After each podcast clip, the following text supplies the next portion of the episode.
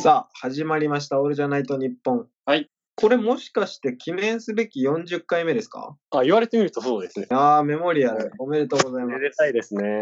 聞かれなくなることがないっていうのが不思議、不 思議というかありがたいというかああ、まあそうですね。確かに。うんいや、本当に。というわけなんですけど、じゃあ、先週から始まった、なんか今週のおすすめのコンテンツみたいなはいはいはいはいはい。ところから話をいきまあまあここうおすすめのコンテンツっていうよりは、まずちょっと冒頭でご紹介したいというか、まあ、すごいショックだったのは、あの、田村正和さんがお亡くなりになっていたという。ああー、はいはいはいはいはいはい。ね、僕、古畑任三郎めちゃめちゃ好きで、もう何回も何回もそうなん見ですてたんですけど、ね、皆様、あの、モノマネで擦り切れるほど見たい気も、まあ見たそうこだとねもあるかとみ思うんんでなす知ってけど。るもんね。えけどえー、みたいなやつでしょえー、んーみたいな。うんうんうんうん。いや、わかりますよ。。そうそう、おでっこをちょんちょんと触りながらやる。うんうんうん。もう去り際というかね、お亡くなりになる、こう、死に際がかっこいいというか、こう誰にも知られずに死にたいみたいなうん意向があって、静かに死んでいきたいっていう意向があって、死後1週間ぐらいは公表されなかったっていうのがちょっと、かっちょいへいえとかっちょいいですよね。そうなんだ。なんかこう、ご冥福をお祈りしますというとこそうろなんでですすね。けごどめんもな。さい。お祈りしましょう。うんまあそんなこんなで、まあ何にせ僕が今週ちょっとテンションがぶ上がったのがですね、あの今週あれだったじゃないですか、スーパームーン。はいはいはいはい。ちょうどスーパー怪奇劇場26日、そう、スーパームーン5月の26日にお月様がちょっとスーパーしてたうん。わけなんですけど、その時、その様子をね、まあなんか東京の空が曇ってたから、全然皆既月食がこう見れなかったというか、うん。そもそも月がどこにおんねんっていう感じだったんだけど、うん。その様子をあの僕、ウェザーニューズっていう、はいはいおはい、天はい気。を、可愛いお天気お姉さんを集めて、どこのこう親父の私利私欲で作られたのかわかんないけど、天気予報をひたすら可愛いチャンネルたちが教えてくれるっていうニュース番組あるじゃないですか。うん。あれの生中継で見てたんですけど、ちょうどその生中継の、あの、おキャスターの方が、俺がめちゃくちゃ、ウェザーニューズの中でも好きな、あの、松雪彩香さんっていう、まあうん通うんう称んあやちっていう、まあ、高橋さんご存知だと思うんですけど、はいはい。綾瀬さんという方がいらっしゃって、スーパームーンよりも全然、松雪彩香さんをひたすら見てしまう夜だったんで、まあ、結果としなるて、そう、月見るよりも満足できたんでよかったんですけど、うん。いやー、だからもうぜひ、あの、皆さんご存知ない方は、ウェザーニューズのね、松雪彩香さんの回だけでもいいので、ウェザーニューズをぜひ見てほしい。あれ、じゃあ、実際には見てない。好好きですか松雪さんもですかきです。あ月は、あのー、ちょっとベランダに出てというかね、あの、バルコニーに出て探してみたんだけど、やっぱどうも月の方角見ても見えなくて、そうだよね。そうやっぱ関東圏にいた人は、なんか結構な地域で見れなかったらしいですけどね、う昨日。ん。そうなんですよ。うん僕も、あの、昨日、まあ散歩がてらちょっと見に行ったんですけど、全然見えなくて。なんか立教みたいになってるんですよ。で、開けてるからそこで見てたんだけど、全然見えなくて。8時ぐらいだったよね、あれ確か出る時間って。はいはいはい。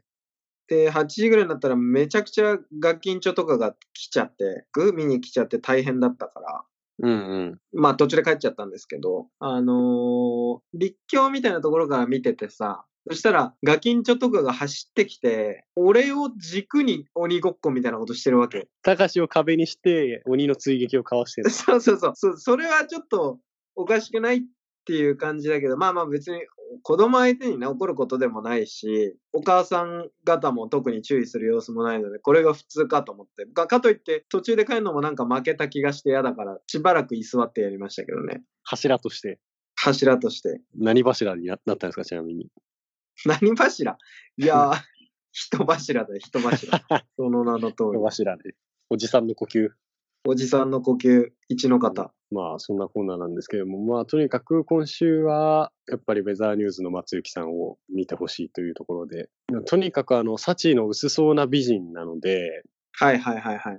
儚げな美人ってなんかいいんですよね。つ強そうな美人とかいるじゃないですか、なんかたまに。いる。ミスインターナショナルとかミスジャパンとかに出てくる日本人の女の人ってなんだお前みたいな。バチェロレッテみたいな人でしょう。んそうそう一歩間違 えたらすごいこわもてのブスみたいな感じの人いるじゃないですか。 まあまあ、まあ言い方あれだけど、言わんとしてることはわかりますよ。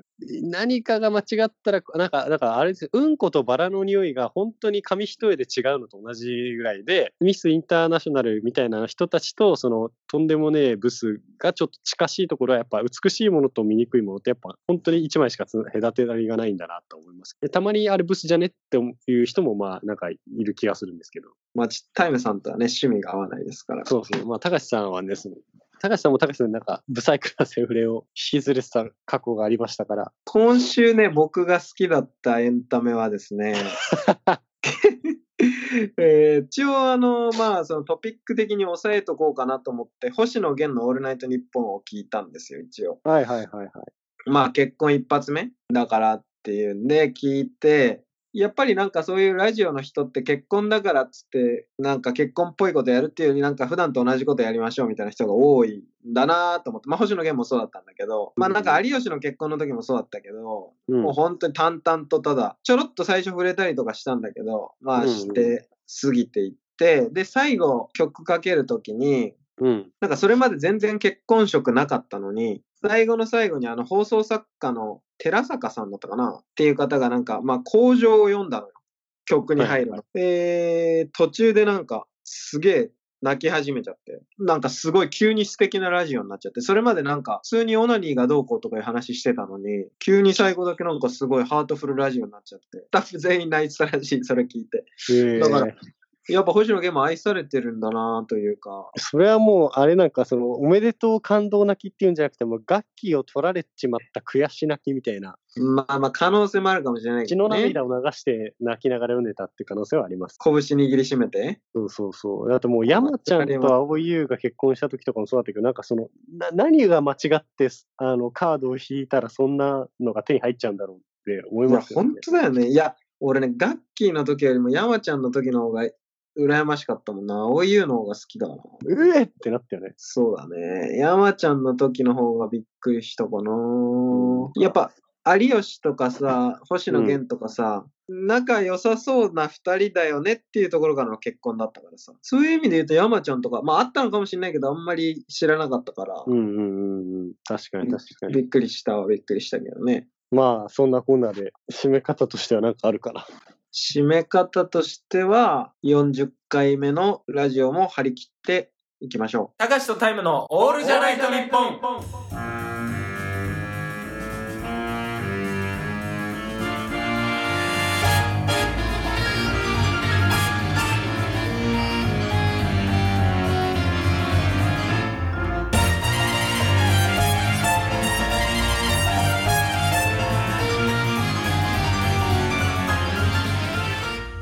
続いてのコーナーは、リプンラグンポイ。リちょっと、わからなかった。プンラグンポイを知らないですかちょっとわからないですね。本当ですかはい。ひとひともつまさんがやっているリポン、リプンラグンポイを知らないですか誰のなんですかひとひともつ、ともつまさんですよ。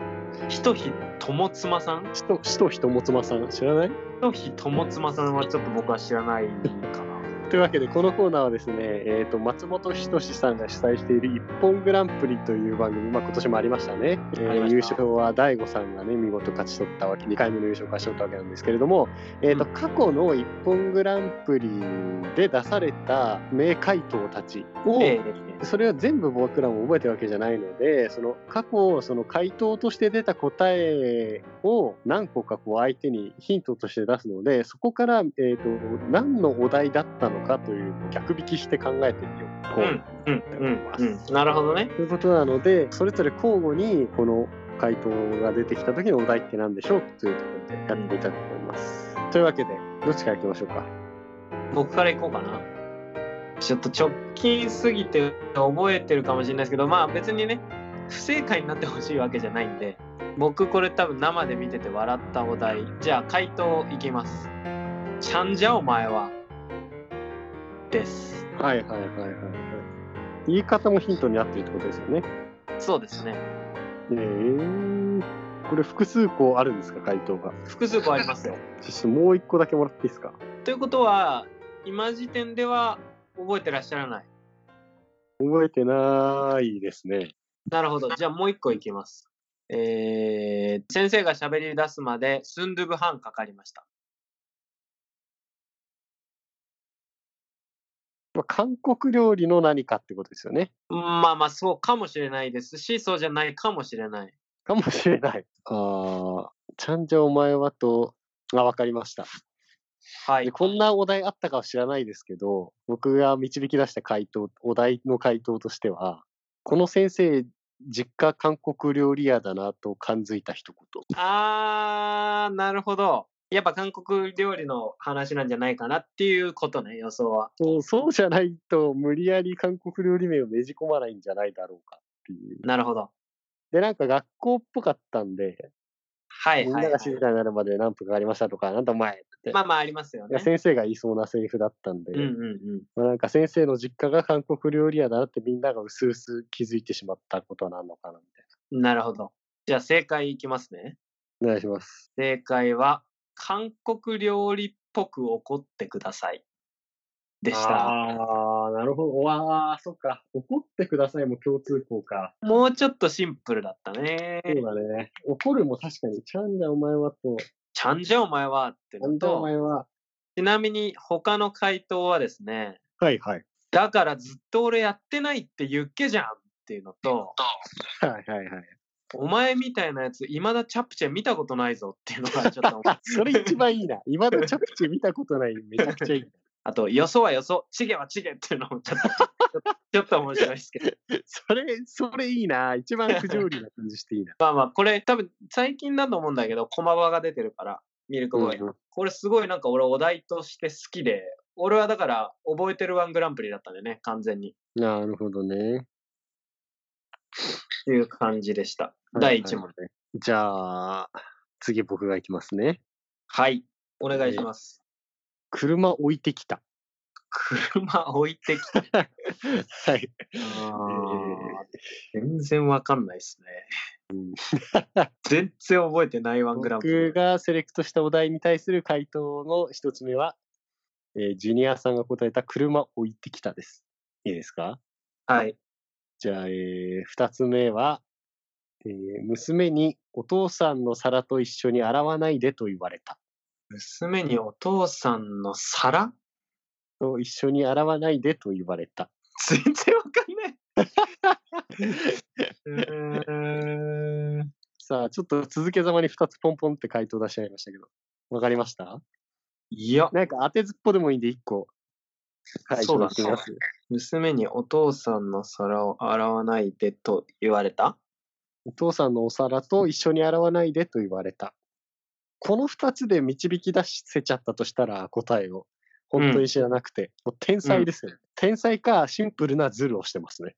この二つあーなだるほけでどもし、それぐらいのレベル感です、これは。な車置いてきたが難しいんだよな。なんでもない話だよな、車置いて いやー、ちょっとまあ、もうあお全然わかんないので、当てずっぽで一個言っちゃうと、なんか車置いてきたっていうのも、なんか、うんあやべ、車置いてきちゃったっていう、ちょっと悲しいニュアンスなのかなと思ったのよ。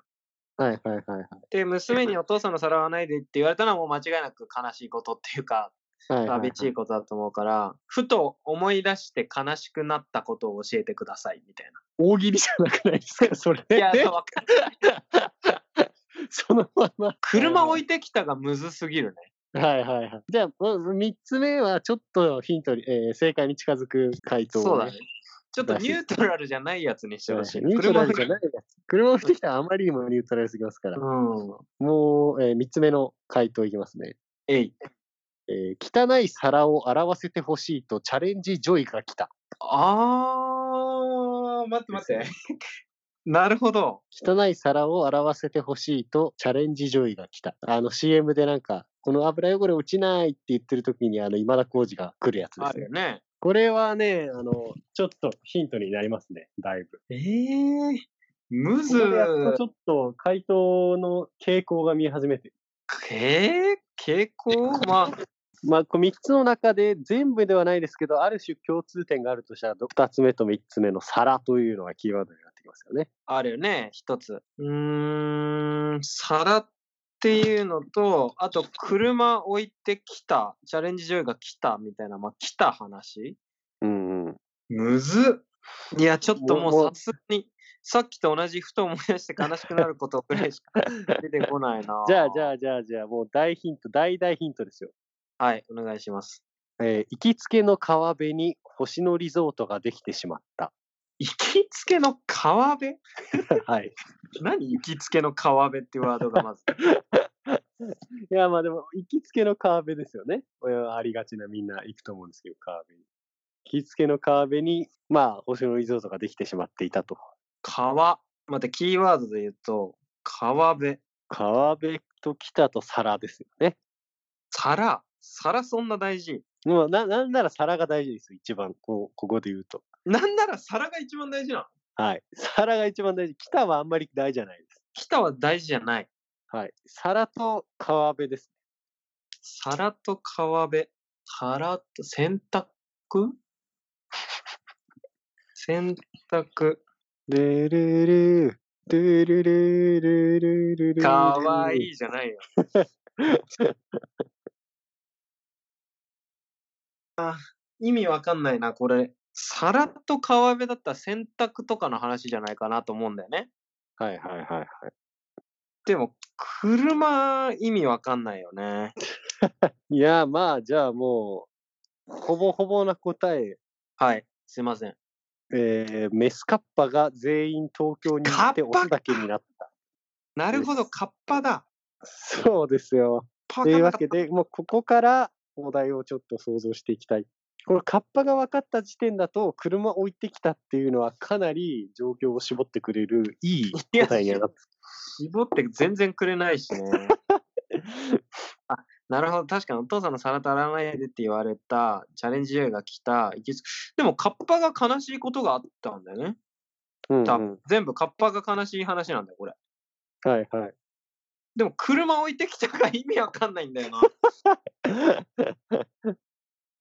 いやもうあとひとひねりですよ、頭。あとあとちょっとだけ頭を使うと、もう回答ですよね。回答というかお題にたどり着きますよ。カッパが悲しいことがあった。カッ悲しいことがあったらしたくなることと、車置いてきたっていうことでしできることっていうのは、まあ両方重ね合わせて考えた方がいいですね。あ、わかった。まあもうだいぶヒントというかね、ほぼそう答えね。みたいなことを教え教えてあげちゃってますから、これでぜひ当ててほしいところ。あ、わかりました。はい。はい。では、えっ、と、車を置いてきたや、お父さんの皿と一緒に洗わないでと娘に言われたという回答が出る一本グランプリのお題とは何でしょうかカッパがお酒を飲んでいます。なぜあー、もうほぼ正解ですね。ほぼ正解です。ほぼ正解ありがとうございますはい。やった。 正解は、なんカッパが今日はとことん飲むぞ。何があっ たです。なるほど、なるほど。 なるほどね。あ、まあ、それを言ってくれると、聞いてくるね、車が。そうそう、車を置いてきたがね。いやー、まあでもやっぱり、僕らの、 パね今年のその、あれですよね、あのー、一本グランプリ、僕、個人的にはそんなになんか跳ねなかったかなと思ったんですけど、ん うんうん。なんでなんだろうなって考えたときに、あのやっぱお題が今年ちょっとひねられたものというか、ちょっとふざけたお題自体が多すぎて、お題自確かに体が意味わかんなかったんですよね。うんうんスピルバーグのつぶやきのやつそとかうそでうしそょうそう。だから見てる側が、ある程度の自分の中で答えを持てなかったんですよ。ああ、なるほどね。はいはいはい、だかはい。ら、その自分の中の答えを持って、お笑い芸人の答えを見ると、うわ、それ全然思いつかなくて、俺、えみたいなところがあるかもしれないんですけど、裏切りがないか今ら回っねてそうそう。ちょっと裏切りも何も想定がなかった、見てうるん側うんにとってうんうんうん。なんかそ確かこにでありなんえかるちょっとあんまはまんなかったんかなと思ったんですけど、やっぱそういう意味ではね、こうやっぱこういう答え言ってもある ある程度おもろいけど、やっぱりあそういう方向に行くんだっていう面白さでちゃんと笑えるってい確かにうところがあるから、そうなんか図らずもそう、なんかちょっとこう一本グランプリの構造みたいなのをちょっと、あなるほどねって思ったっていう感じでした。うんうんうんうんうん。確かにね。そう言われてみればそうだね。あ、じゃあこのままいっちゃいますね。行きましょう行きましょう。じゃあすいません。2問目いきます。はい、お願いします。じゃあ回答1個目。じゃあいきます。はいはい。これ知ってるかな回答、はい。タッチヒロシです。 えーやべえ、全然わかんない。ああ、覚えてないですか。タッチヒロシです。じゃあちょっと立て続けにもう一つ。はい。俺かもしくは嵐。は え、全然わかんねえ。舘ひろしですか俺かもしくは嵐うん。舘ひろしですって答えた回答が面白になるお題でし ょ。そう。これ、無理だ俺かもしくは、え、なえ、なんだろう。な。全部ひらがなで書いてください。あー全部ひらが全な部ひらがなじゃないか。俺かもし、あ、舘ひろしですが全部ひらがなね。はい。俺かもしくは嵐は漢字。舘ひろしです。俺か、もしくは嵐。7文字あとは、こじるりごとき。やっぱ7文字ですね。7文字で何か、7文字で何かだな。これちょっと難かった。失敗した。ごめん。いや、当てたい。えー、それが面白い。舘ひろしですの7文字が面白いになる。こじるりごとき。こじるりごときと舘ひろしが共存するんか。やっぱ、俺かもしくは嵐っていうのが漢字っていうのはヒントですね、かなり。だから7文字でなんとか、なんとかなんとかっていうところなんじゃないかと俺は思ってるんですけど。うんうんうん。俺かもしくは嵐とこじるりごときの2つだけだったら、うん。なんかその、ちょっとファンの人がちょっと嫌な、どっちも気分はいはいはい。なのかなと思ったから、その7文字で相手を不快にさせてくださいみたいなお題なのかなと思ったんですけうんうんうんど、舘ひろしですは別に相手不快にならないから、えー、なんだろう。もう、もう一個ないですか、回答。あるんですけど、もうハリウッドザコシショウか大悟の回答しかないんですよね。ザコシの回答はちょっと聞いても参考にならなそうなんで、だい第5のなんですか、ちなみに。大悟の方ははいはい。全部漢字で、はいはい。当て字で、お湯の湯に、うん。木、あの、木曜日の木に、はいはい。見る、見物の見に、打つ、打率の打に、意味の意に、不十分の不に、数字の9で、雪見大福。もう漢字で当て字で。なんだうんそりゃ。ちなみに、ハリウッドザコシショウの答えは、うんちょっちょです。一応、一応。 なんだ、それがた一つに束ねられる七文お題ってなんだ。はいだから、大悟とザコシの答え言わなかったのに、俺。はいはい。えー、わかんな。七文字で現場を緊張させてください。おー正解でもいいんじゃないかな。マジっすかちょっと遠いか。でも、はいはい。ほぼ意味は合ってて、はいはいはい。 7文字で、ただものじゃないなと思わせてください。まうああー、うんちょっちょね。方向性は合ってたよね、でもタイムのはい話はも。いはいはいはい。確かピリつくというかね、ちょっとお、おってなるっていう。そうそうそうそうそうそうそう、はいはいはい。うんちょ、うんちょっちょ、たあ、でも確かに、あの場でうんちょっちょ出せたらただものじゃないわ。いやいや、ただものじゃない。しかも、ザコシの言い方で出したら結構笑ってしまう。笑っちゃう。ゃうよね、多分。笑ううんちょっちょだもん、絶対そんな。はい、えーっと、じゃあ、そんな、ニアミスニアミスが続いた我らのリプンラグンっぽいですけど、僕からじゃあ、たかしさんに、地獄や。うん。えー問題を出させていただきたいと思います。任せてちょうだい。はい。えー、じゃあこれ覚えてたらもし言ってくださいね。はい。 CIA からの必要なメール。ああ、なんかあったの覚えてるけど、お題覚えてないわ。じゃあ、これでいきましょうか。はいはいはいではもい。なんとなく覚えちゃってるんだったら、ひょっとしたら次のヒントで当てちゃうかもしれないですね。マジ。ちなみに、この時点でもうピンときてますかいや、全く。全く。じゃあ、二つ目。えー夜中、遠い海外の朝飯の匂いで起きてしまう。あ覚えてないね。これはでも、ぜひ答えてほしい。当てていただきたいですね。夜中遠い海外の朝飯の匂いで起きてしまうはい。えー、意味わかんないな。夜中海外の朝飯の匂いで起きてしまうはい。どういうこと 夜中、うーん、全然わかんない。全然わかんないですかうん、もう一個もう来て一つ、これはね、ちょっとね、あの、ヒントになりそうな回答ですね。はい。逆に味覚は100分の1。おー、ななるほどね。逆に味覚は100分の1。逆だから、何かがまあ発達してるわけだよね、多分ね。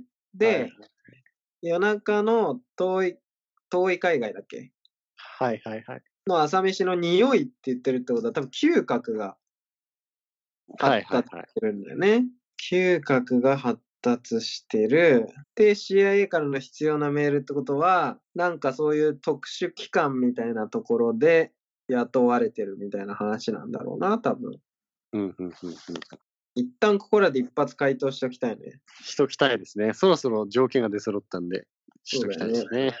嗅覚ってとこ合ってると思うのよ。でも、嗅覚が異常に発達してる人の特徴はとか、そういう多分お題じゃないと思うから、なんかそこで一個ひねってるんだと思うんだけど。これをやっぱどんどん答えていくことによって、我らのあの放送作家というかね、ラジオの考えるお題の質も上がる訓練になりますから、まあそうだよね。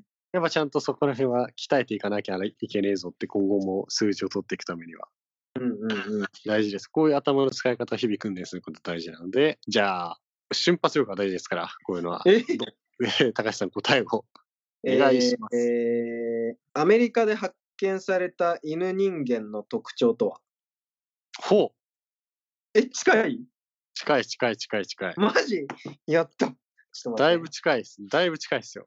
いや、まあまあ、でもそこまでと揃ってるんで、ちょっとこれが追加のヒントになるかわかんないですけど、わかんないので、回答とは別のヒントを言うとすると、うんいや僕じゃなくて高橋さんにやっぱ答えてほしいですね、このお題に関しては。はいはいはいはいはいはい僕はいより高橋さんの方あが多分お題に向いてんじゃないかなと思います。ーなるほどね。ということは、タミさんにはなくて僕にあるものが乗っかってるってことだよね、そ多うで分すね。ね。そうですね。なん優しさ考えてみてください。 優しさタイムの方があるでよ。あるでよ。あるでよ。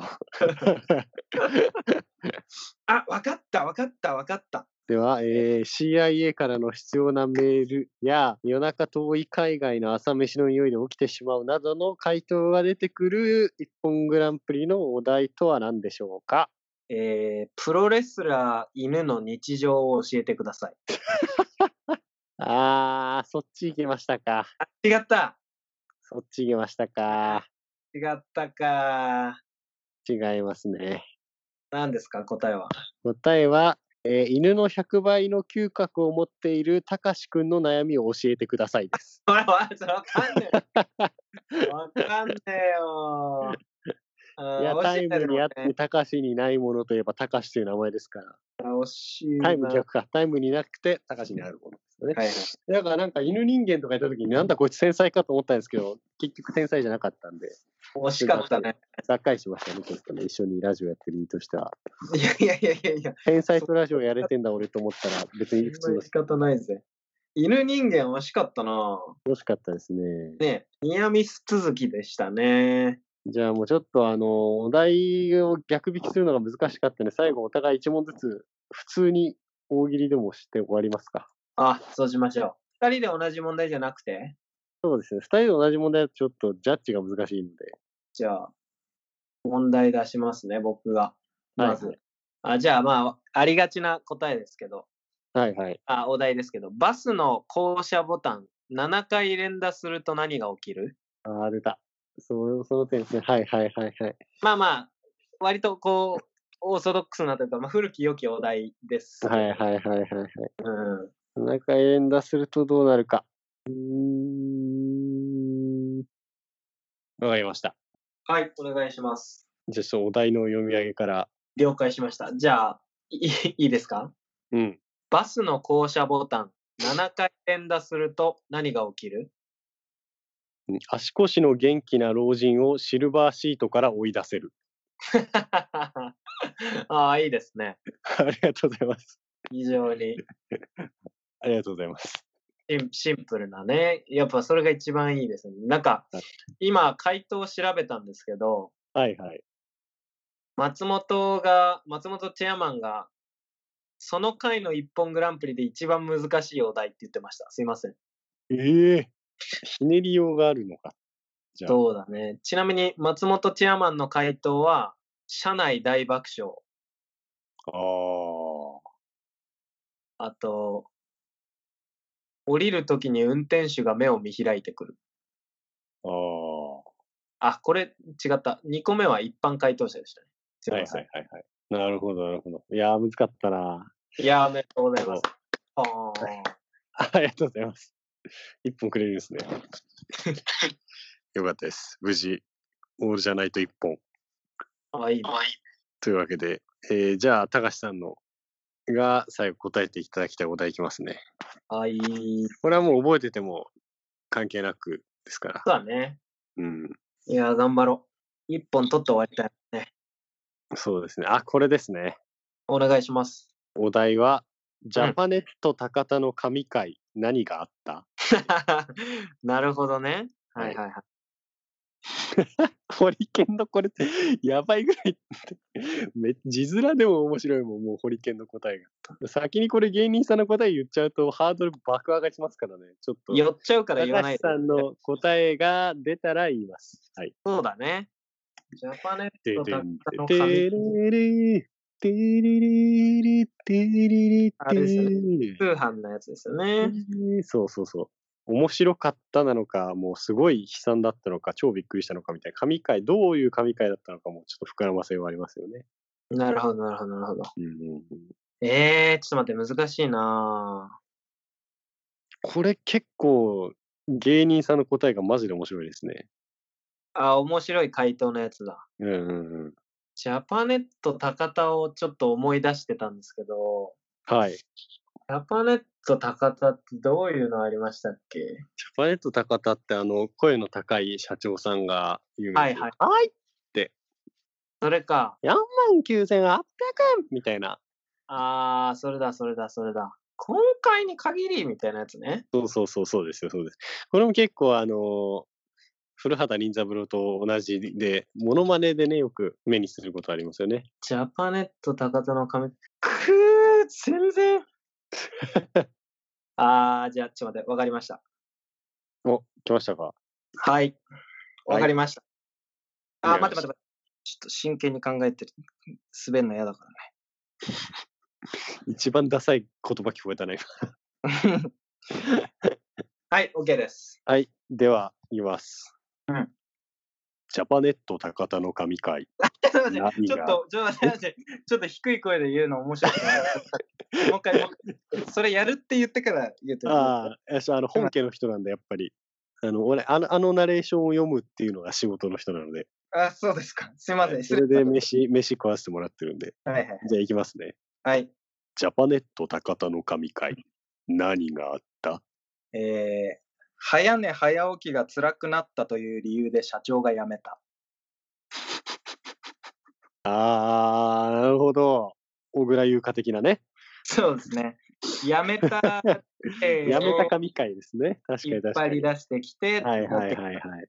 あーちょっといいですね、いいですね。別のニュースを引っ張ってきて当てはめる。ありがとうそのテござクいニック。いや、いいと思います。いや、ちょ一っと本にしましょます。あありがとうございます。小手先に走っう。オた感がー。ルじゃないと一本。ちなみに、ホリケンさん、俺がちょっと字面でも笑えると言ってたホリケンさんのはいはい答えは、うん間違えてパラボナアンテナでチャーハン炒めてたです。いや、まあ、そんなできるわけない。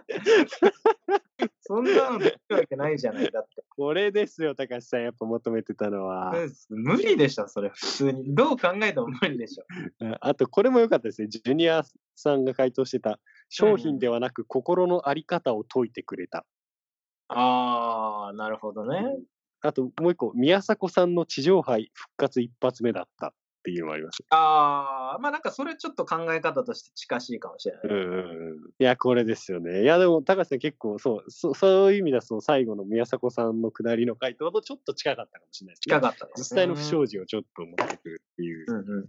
滑りたくない、この気持ち乗り越えて芸人さんってああの場でパーンって堂々と出してんだなっていう。すごいっすね。それだけでもすごい、ガッツがすごいよね。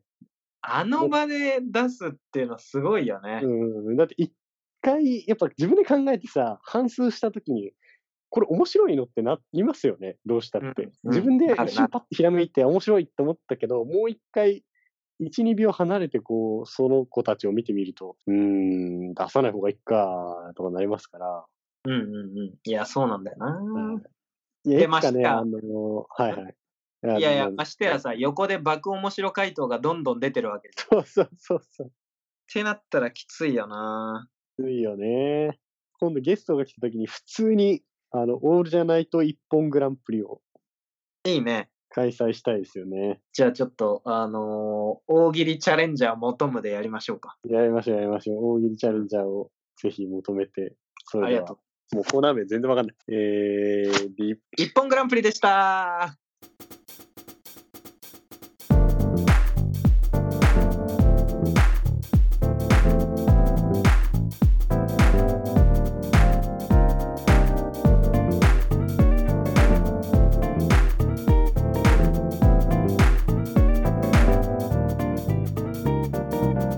エンディングでございますし。マッシいやー、一本グランプリじゃなくてね、あの逆引き一本、なかなか面白かったですけュ。ど、はい。逆再生大喜利って一回僕らやってたんで、そうだね。あのコーナーも結構僕個人的には好きだったんですよね。うんうんうんまたそういうその大喜利的な回を全編やってもいいかなとはちょっと思いましたね。そうだね。なんか、ちょっと前にさ、全然告知してないから広まってもないけどさ、滝沢カレンが YouTube 始めたの知ってるえー、知らないでしょ知らない知らない。全く告知してないんだけど、滝沢カレンの秘密基地っていう YouTube を始めてて、えー、で、何をしてるかっていうと、めちゃくちゃストイックに大喜利をやり続けるっていうすごいな。本当だ、大喜利5日目。えぐいでしょこれ。でなんかちょっと滑っちゃった回答とかはなんか編集変わって後日ちょっと考えてきたんで見てくださいとかいうシーンとかも入ったりしてもちろん全回答面白いわけじゃないんだけどなんか横澤夏子とかにアドバイスもらったりしながらはいはいやはっていくうちにだんだんこう滝沢カレンが面白くなっていくのが楽しい。い、はいはい。えー、いいですね、いいですね。大喜利もちょっとまあ継続的にやり続ければ、やりたいですね。僕らもなんか瞬、やっぱラジオって結局語彙力と瞬発力ですから、やっぱ即座に例えたり、即座にこういろんな情報とかをね、なんなんとかのなんとかじゃないんだからみたいにすぐ言えちゃうっていうのが、でもその例え力とか、そう想像力っていうのはやっぱ大切なんですよね。きっとね、何か面白い、面白い場面での話っていうのは。そういう意味で、あの、僕、それこそ高橋さんも多分読んだことあるかなと思うんですけど、笑いの怪物って、はいはいはいはいあの土屋隆之さんだっけはいはいあはいのオードリーの作家を一時やってたあそうなんだあのはがき職人としてねうんすごい名を馳せた人が、若林のすごいなんかに目をつけられてその単独ライブのネタ書かないかっつって呼ばれたみたいな科学職人からうん成り上がったみたいな、その人のそのお笑いの自伝みたいな「笑いの怪物」っていうもう本当にもう朝起きてから夜寝るまで全力でボケを出し続けてお題を出して回答してお題を出して回答して本当に自問自答ひたすらし続けてたって言ってましたから、ええそんなにもう笑いに狂わなくてもいいんですけどでもやっぱやっぱ日常生活においてちょっと瞬間的にポッと気の利いた面白いこと言いたいじゃないですか。うんうんうんうん、だからこう、ね、今後もちょっと大喜利というかね、頭を柔らかくするようなコーナーみたいなのは積極的にやっていきたいですよね。そうですね。なんか、あのー最近あんま僕もちゃんと聞いてないんですけど、ラランドのラジオで、ゲラの、こ声だめ。西田が、あの、瞬発大喜利みたいなのやってたじゃないですか。言われた瞬間に答えるみたいな。うんうんうんうん。そうそう、あれも結構面白かったですけどね。うんボンボンボンボン言ってくっていう。いや、もうボンボンやるしかないですね。僕らはそのラリーですよね。大喜利ラリー。パンってボケを、お題をこっちが言って、相手がそれ即座に答えて、逆にお題を返してくるみたいなな。るほど。で、詰まったら負け詰まったら負け です。詰まるないしは、ただつまんなかったら負けです。詰まらないしは詰まらなかったら 負けつまらなかったら負けです。あのちょっとでも笑える要素があったらセーフですけど、あのチャレンジ採用しますだから、いいね。面白いこね。こがこういうふうに面白いでしょっていう解説は1回だけありですね一回だけか。面白いですね。はい。でちょっとだから、近々大喜利ラリーのコーナーもやりたい。そうだね。もうちょっと地型を強くしてから、ちょっと勉強しとこう。なんならもう、6月いっぱいはもうこう、梅雨でジメジメしてどこも行くこともないでしょうから、雨降ってて、うんで大喜利マンスみたいにして、いあーろんな形の大喜利の企画を毎週やっていくのもいいかもしれないですいね。いね。ありですよね。ありですよね。ねじゃあ、まあちょっと僕からのお知らせは特にはなくて、滝沢カレンの秘密基地をまあ見てくださいっていうはいはい。ところぐらいかな。まだ1.4万人しか登録者数いないですからね。すごい少ないですね。再生回数8000回とか6000回とか。ちょっと大喜利を頑張る月間にしましょう、今月はね。じゃあ今週の四十八手大喜利で締めてください、高橋さん。 18手大喜利。なんかこんあなったか四十八手は嫌だ。こんな48手は嫌だ。 こんな四十八手は嫌だ。どんなのえちょっと、こんな48手は嫌だ。予想外すぎたな。さあどうだちなみに俺はもうひらめきました。じゃあどうぞ。はい。こんな48手は嫌だ。どんなの5万38手まであるさあ、 です。はいはいはい、ははいい、数でポケるやつ。はいで48手と歌いながら、実はめちゃくちゃな数あるっていう。じゃあもう、ねあの瞬発力が命なんですぐやります。はい、お願いします。こんな48手は嫌だ。どんなの 5人いる前提で話が進ん でる。それはちょっといいっすね。ちょっと普通にふふってしてしまい ましたね。いやありがー、ちょっと48手、さすが、48手グランプリ、初代王 者です。 18点グランプリなの俺、一点エントリーしてたんだろう。いやー、高橋さん、やっぱ48手グランプリの王者としては、やっぱさすがの強さを見せてきました。あーありがとうございます。嬉しいです。ありがとうございました。じゃあ、今月の大喜利特集、乞うご期待。はい、今後ともオールじゃないと日本グランプリをよろしくお願いします。お願いします。